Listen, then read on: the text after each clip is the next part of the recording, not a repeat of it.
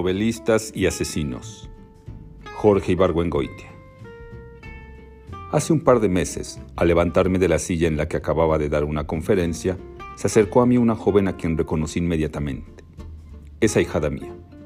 El bebé, a quien hace años sostuve sobre la pila del bautismo, se ha convertido en una muchacha bastante guapa con los párpados pintados. No me dijo, querido padrino, ni nada, sino, Vengo de parte de un grupo de muchachos que están estudiando. Aquí entra el nombre de una materia que nunca estudié, como ciencias políticas, por ejemplo, y quieren que les des una plática sobre el crimen político.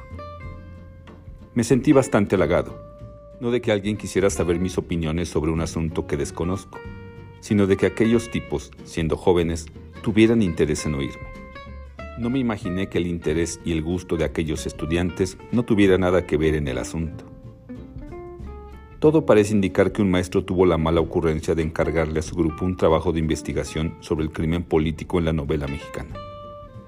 Digo mala ocurrencia porque evidentemente al encargar el trabajo les dijo a los jóvenes, lean los libros, entrevisten a los autores.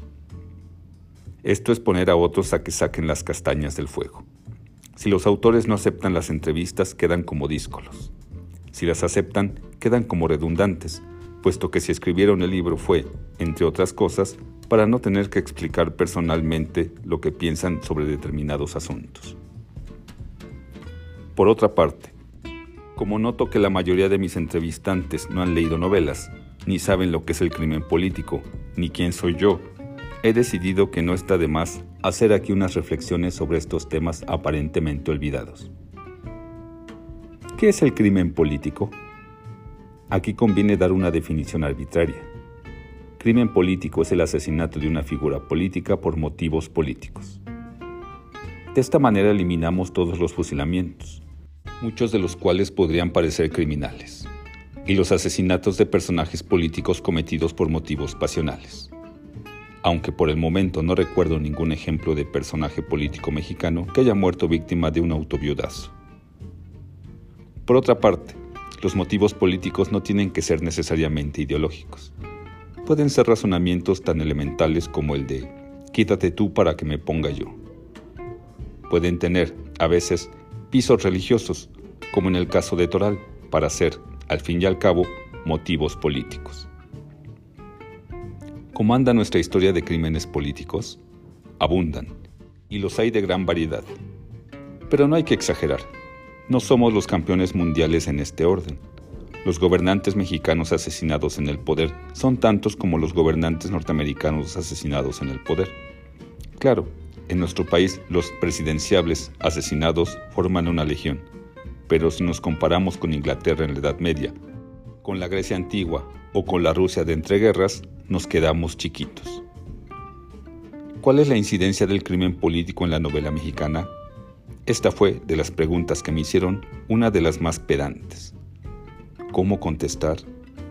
El crimen político como tema novelístico en México no es, digamos, ni el más socorrido ni el más olvidado. Shakespeare, por ejemplo, nos gana con mucho. En Macbeth solo hay más crímenes políticos que en toda la literatura mexicana.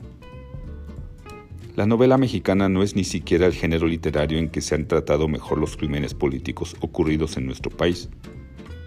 ¿Qué novela mexicana hay, por ejemplo, sobre el asesinato de Trotsky, que es probablemente el más importante que se ha cometido en el país? En cambio, existen varios ensayos y hasta un libro de memoria sobre el asunto, muy interesante, escrito por el jefe de la policía de aquella época. La muerte de Serrano está mucho mejor tratada, a mi modo de ver, en La tragedia de Huitzilac y Mi escapatoria célebre, otro libro de memorias, escrito por el licenciado Santa María, en la renombrada Sombra del Caudillo.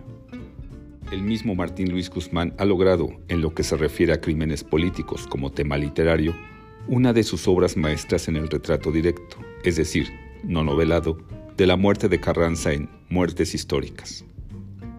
En resumen, que nuestros crímenes políticos son mucho mejores, más importantes y más abundantes que nuestras novelas sobre ese tema.